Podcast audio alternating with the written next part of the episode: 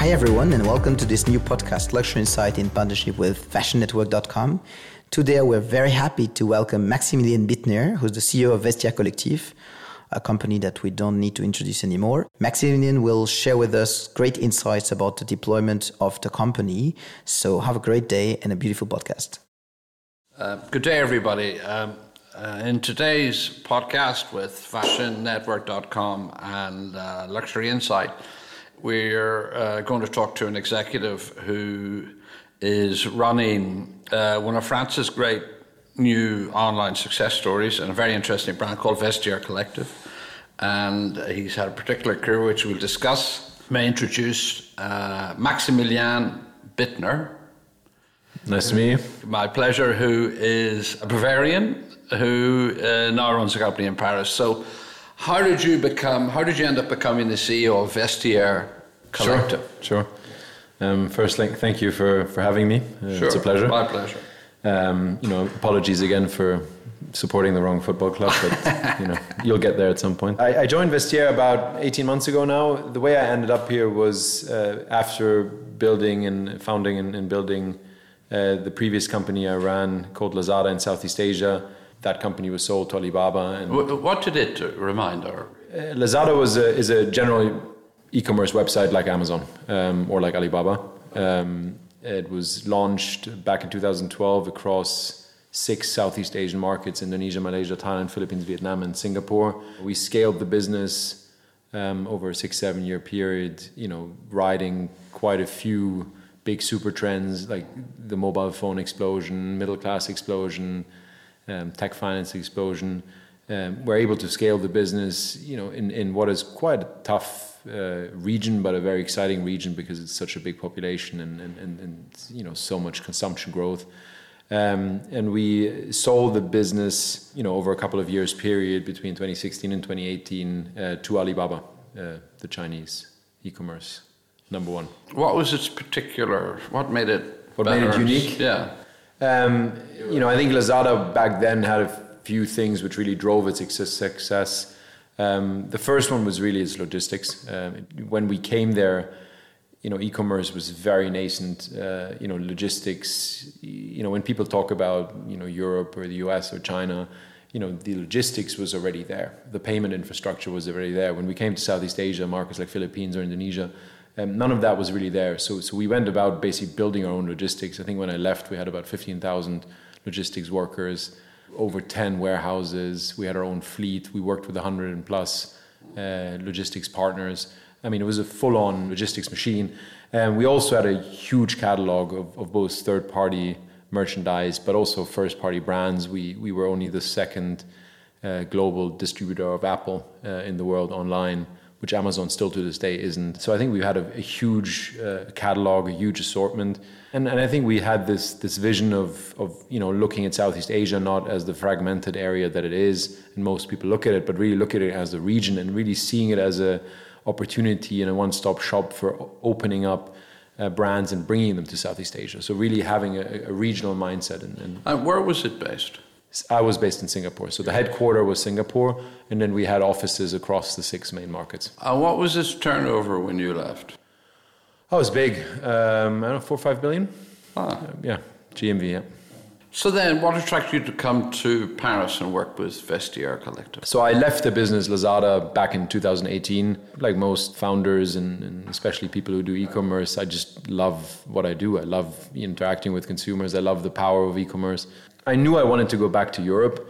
Um, and I knew I had a, a rough idea what excited me. Uh, I really saw, um, you know, in Asia, in China, in Southeast Asia, e-commerce developing in a very different way than than you would know from Europe or the US. You know, which is very much Amazon dogmatized. You know, that's the way we shop. E-commerce is driven by the way Amazon operates, and most other websites and apps copy them. In Asia, you know, e-commerce is developed differently. You know, largely driven by Alibaba and, and, and partly by us in Southeast Asia.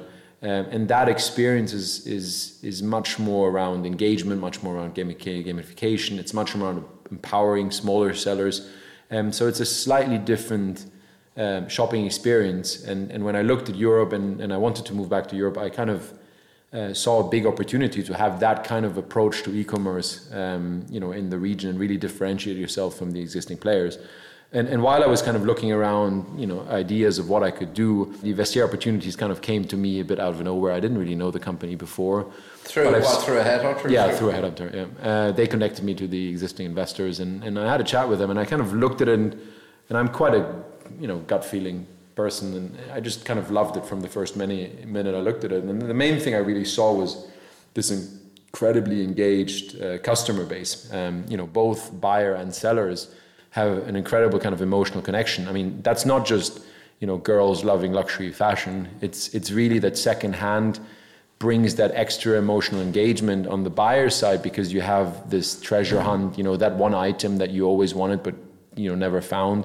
And on the seller side, you basically open up your wardrobe. If you go on the app now and you type at Maximilian, you know I'm probably the first one who comes up, and you see the 30 plus items I've sold over the last 12 months I mean, you get an incredible insight into to who I am and what I buy. I mean, that's the real stuff I, I, I wear and sold.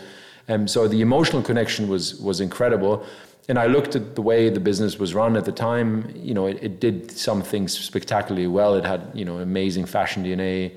Um, you know, really kind of representing that that Parisian uh, you know fashion sense into the world.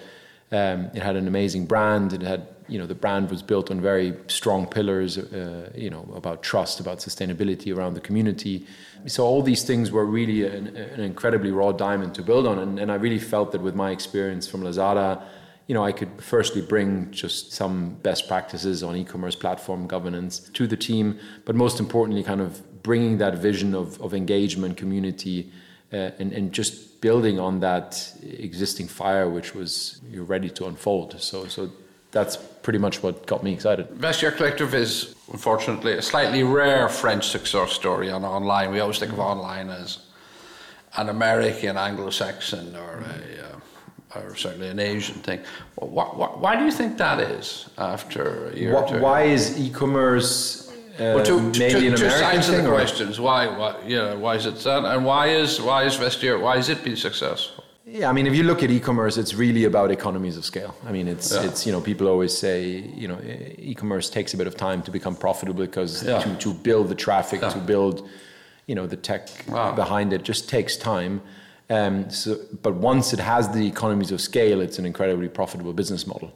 And you know, if you think the U.S. and you think of China, you have these two markets. They're one market you can serve with one app or one website so by definition, you know, American and Chinese websites will always have a massive advantage because their their home base is such a big customer base. Why do I think Vestiaire is an amazing opportunity? Because you know, I think fashion is France. I mean, and, and fashion is Paris. So that DNA uh, on which the company has been built, you know, is is still ever present. Vestiaire is really unique because it has such a big catalog. We have now you know more than two million items on the platform. You compare that to Farfetched with I don't know three hundred thousand. I mean, you can find a lot uh, on the platform, and you really find rare pieces, unique pieces. Fashion lovers have really built the platform, have sold on the platform, are buying on the platform, and that really comes from its Paris Parisian DNA. It began out with the concept of some sophisticated Parisian uh, women realizing they have all the stuff in their wardrobe and mm-hmm. they were just sort of hanging there. So it began from that point of, you know, sophisticated collectors. It's essentially a resale community for quality fashion. Yes.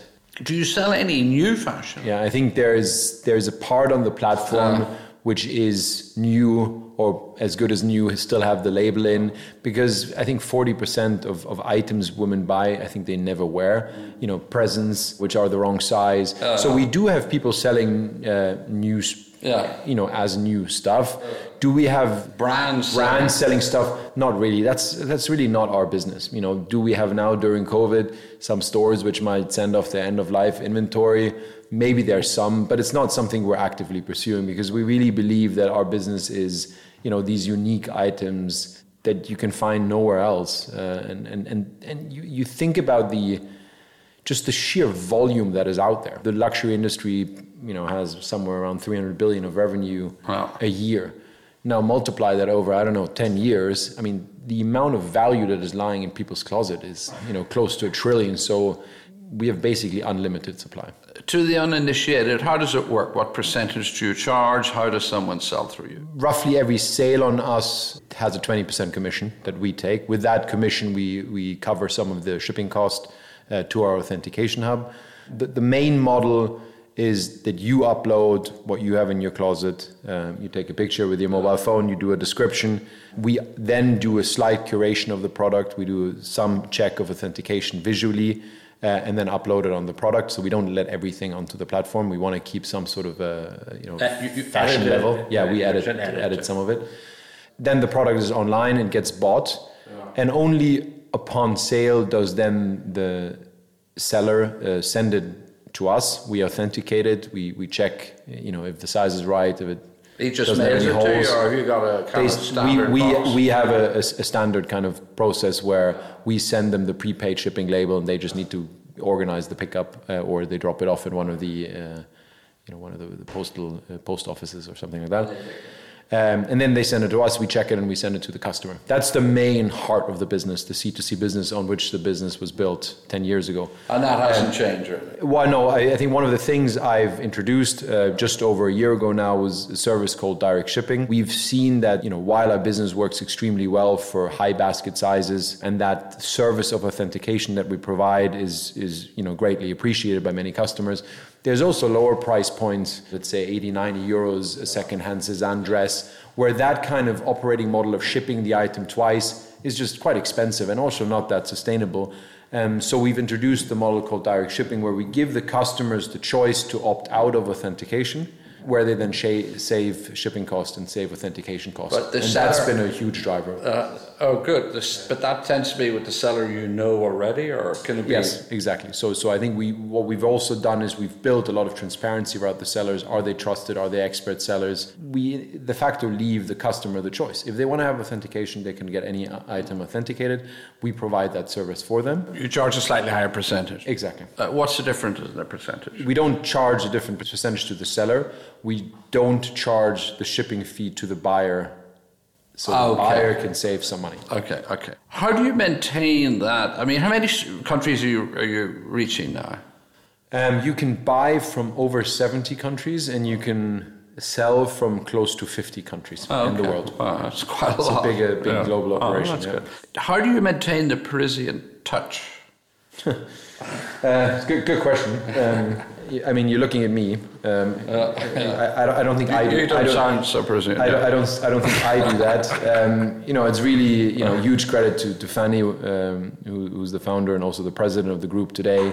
You know, she's been in the business since the beginning. She moved to London. I don't know, seven, eight years ago. About two years ago, she moved to Hong Kong. So she's really the one spreading that that Parisian DNA in the world and and you know keeping definitely me in check on making sure that we keep that DNA uh, intact. But but it's not just you know I think we that Parisian part will never go away from us. But we're also very proud of our global community. I mean, it's the fact that you know we get incredible pieces of fashion Yeah.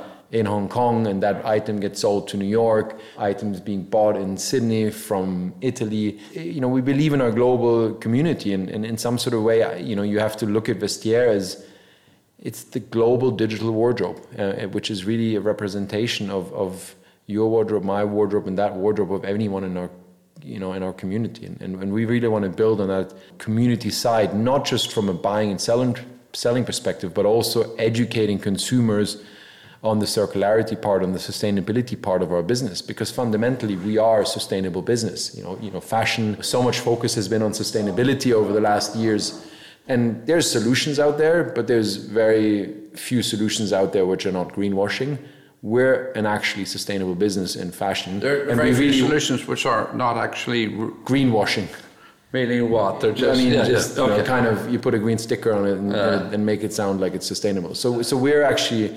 extremely passionate and will get much more vocal on on the fact that consuming secondhand, both buying and selling, you know, really makes a difference versus consuming. Do, do you think in, potentially you are a bit of a threat to the growth of some luxury brands precisely because you're getting I, I- you know, I, I really don't think we are. I think we're much more of a threat to fast fashion because if you think about it, what what are we doing? Yeah. Vestiaire defines a value to a second hand item after six months, 12 months, 10 years. You know, we make these luxury items not consumables, but we basically make them assets. So if you know the item you bought for, let's say, a thousand euros, you can resell it at 500, 600 euros after one, two, three years. Yeah. You own an asset. Your, your approach to paying the high price of a first-hand luxury item yeah. changes. While with fast fashion, you know, you pay much less but you also only use it four or five times and you never give it that value. So I think what we want to do and, and, and we, we try to educate the market is that we want people to trade up because if they trade up, um, they buy stuff that is more uh, long lasting. It's, it's amazing craftsmanship and it doesn't lose its value. So, so I think we just want to enable that market. So I think in some sort of way, I think it's more a win-win situation. Yeah. What percentage of uh, the sales do you have returns compared to sales? No, no, we, we don't offer returns, but we allow the seller, if it's uh, the buyer, if it's the wrong product or the wrong size, um, to resell the product for free within seven days. Okay. And what percentage does that? Very low. Very low. Like five, five, ten? Below that, yeah. Okay. Uh, so that's that solves a big problem which a lot of uh, internet absolutely. companies face. Yeah, right? absolutely. Okay, that's nice in your business model. Do you have any physical boutiques? We had a, a partnership with Selfridges, which yeah. we launched uh, just over a year ago. Yeah. Uh, which was a, f- a fantastic success. Um, you know, Selfridges is extremely focused on sustainability. We're obviously very passionate and sustainable on that. And I think together we made quite a big statement at the time. It's not our core business. I'm digital at heart. Oh. You know, my previous company was an e-commerce company. Now it's an e-commerce oh. company. So I'm not I'm not one of those guys who are launching stores left, right, and center. I think it was a good partnership. It was more from a consumer more, education, more branding, yeah, media consumer education perspective. Who are the designers you admire? Or, are the designers you wear? I wouldn't say I'm, I'm a fashionista. I, I wear a lot of you know nice Italian clothes. You know whether it's Loro Piana or Brunello, and, and, and I keep it quite basic. Yeah. But I've started. I mean, I mean, fact of the matter is, I've got hooked on on the platform myself. You know, a Loro Piana jumper or a Brunello jumper, cashmere costs you know north of thousand euros now. I mean, that's a lot of money if you think about it. Oh. Secondhand, you can get them on Vestiaire for 250, 300, and you can resell it. Actually, I've just I've actually just last week sold some of the items um, that I bought a year ago for the first time at Vestiaire, and the second time selling it, I, didn't even pay that much of a discount to my first purchase. No, so it was a good investment. Yeah, investment dressing. Major brands here, not only in Paris, largely in Paris, but you know, to an extent also in Italy, uh, and LVMH certainly. Their brands and Chanel and Hermes. I mean, the, the really big luxury brands. The, the, seri- the serious guys you know, they're like the heavyweights. You know what I mean? The guys. 800 pound gorillas. You know what I mean? The guys like, you know, the Rocky Marciano, the Muhammad Ali's of the business. Yeah. They've been very hesitant about online. It's it's considered part of the consumer journey, but you know they don't actually sell that much. And Bernard Arnault or Bruno Pavlovsky at uh, you know Chanel, the, the, the manager of Chanel, slightly they don't really think that you know at Chanel or at uh, at LVMH that they really want to sell so much and they haven't been convinced. Uh, why do you think that is? And you think that's a mistake? I mean, I'm, I, I haven't spoken with either yeah. of the gentlemen that you mentioned about that topic, or, or I haven't actually spoken to them at all. So yeah. Yeah. I don't know what they're thinking about it is. You know, I guess you know it's it's part of keeping the mystique of the the brand and and the exclusive experience when you go in one of the stores and, and maybe they're afraid that they cannot replicate that online and, and maybe the whole pricing becomes much more you know transparent. You know there's lots of ways to think about it. I, I try not to think too much about it because fundamentally it doesn't really concern me. Yeah. you know like i said I'm, I'm my supply comes from you know millions of closets you know in people's homes and and it's the same products i'm selling um, you know, that's the wonderful democratic idea behind the internet and, and especially behind e-commerce that, that you, know, you know, you don't need to be an 800 pound gorilla to, gorilla to win. Do I think it's a mistake? You know, I don't think it's a mistake. Um, but it opens up opportunities for, for small guys like me to go after the opportunity because in the end it's not what they want and what I want it's what the consumer wants and if you you know, look at yourself. If you go outside on the road, everyone is looking at their phone, and, and it's I, I don't really like the idea of being online versus offline mm. because no one is ever really offline. Even when the customers in Avenue Montaigne are in the store, they're online, they're on their phone, they're looking maybe at the Vestiaire app. So, you know, the separation I think is an artificial one. The consumers are online. You know, my job is to be where the consumers are and to give them what they want and, and build the best experience around that. Who, who owns Vestiaire Collective? A couple of shareholders, um, myself included, um, Fanny and Sophie included. So management uh, also, also owns a, a, big stake. Uh, if I remember rightly, Condé Nast. Yeah, it's one of the shareholders. Yeah. Uh, what percentage do they own? I can't disclose that. But at one stage, they put in a significant amount. They, they yeah, they, they, they just recently like, reinvested in the company. Something like ten or twenty percent was my memory. That order. Yeah, something like that. Um, do they play a role? I mean, Jonathan Newhouse joined the board. Yeah. Uh, is he still a member? He's still on the board. I think he's been been a fantastic supporter of the business, yeah. a fantastic supporter of me. I've I've had you know amazing work relationship with him, and, and he's a, a great mentor. Is there a big commercial partnership between the two? You know, we've tested things in the past um, here and there, uh, but it's not. I mean, it's mainly a financial investment for them. Yeah. So it's not. You don't. There aren't actual actual synergies with their websites or their magazines. Not again. There, there have been things that that the two parties have worked in commercially in the past, but nothing currently. Nothing currently. How do you see the uh, pandemic changing? How has it changed, and how do you see it changing? You know, I think I'm I'm not a. You know, I think what I'm saying is not a you know fundamental uh, unique uh, insight. I uh. mean, but I'm sure you've heard it many other places. I think what the pandemic has done is that it's just accelerated the digitization of everything we do dramatically. I mean, my parents didn't know what Zoom was six, seven months ago, and now I have Zoom calls with them um, you know, I'm amazed that they can actually log in. Um, you know, I hope they don't listen to this. I think everything we do has just become much more digitized. I mean, the way we pay uh, is is much less cash now. The way we order in the restaurant, you know, everywhere you have the QR codes now instead of looking at the menus. It's just accelerated the digitization. So what I think, uh, you know, the pandemic has done, and and I think that is hard to reverse, is just accelerated the already very big trend towards digitization by you know I think at least three, four, five years, uh, which is you know clearly you know an advantage for a business like ours. Tell me a little bit about you, where you grew up, and how you uh, studied and got into what you're doing. Today. Sure, sure. Um, so I grew grew up in Munich for a long time. Uh, I lived a bit in the U.S. when I was a younger boy. Um, then went. Uh, where did you live there? In New York. Okay. My parents moved there for work, so, uh, okay. so I followed them. What did your father do there? He back then he was a consultant. Okay. Yeah. In, in New York. In New York. And you lived where in Manhattan? No, outside, outside suburbs. Where, oh, you were Long Island. This is Scarsdale. Scarsdale. Scarsdale. And yeah. you went to school, high school. I went to no, it was a primary school uh, in White Plains. It was okay. a German school of White Plains. Oh, I didn't know there was such a thing. Great, and, you, and that's where you're, you're, you've got your good English that's where I, yeah, the the first attempts to learn English. then I was sent, or I went, I don't know who you ask, uh, up to Scotland to boarding school oh. at the age of 16. Which one? Glenalmond.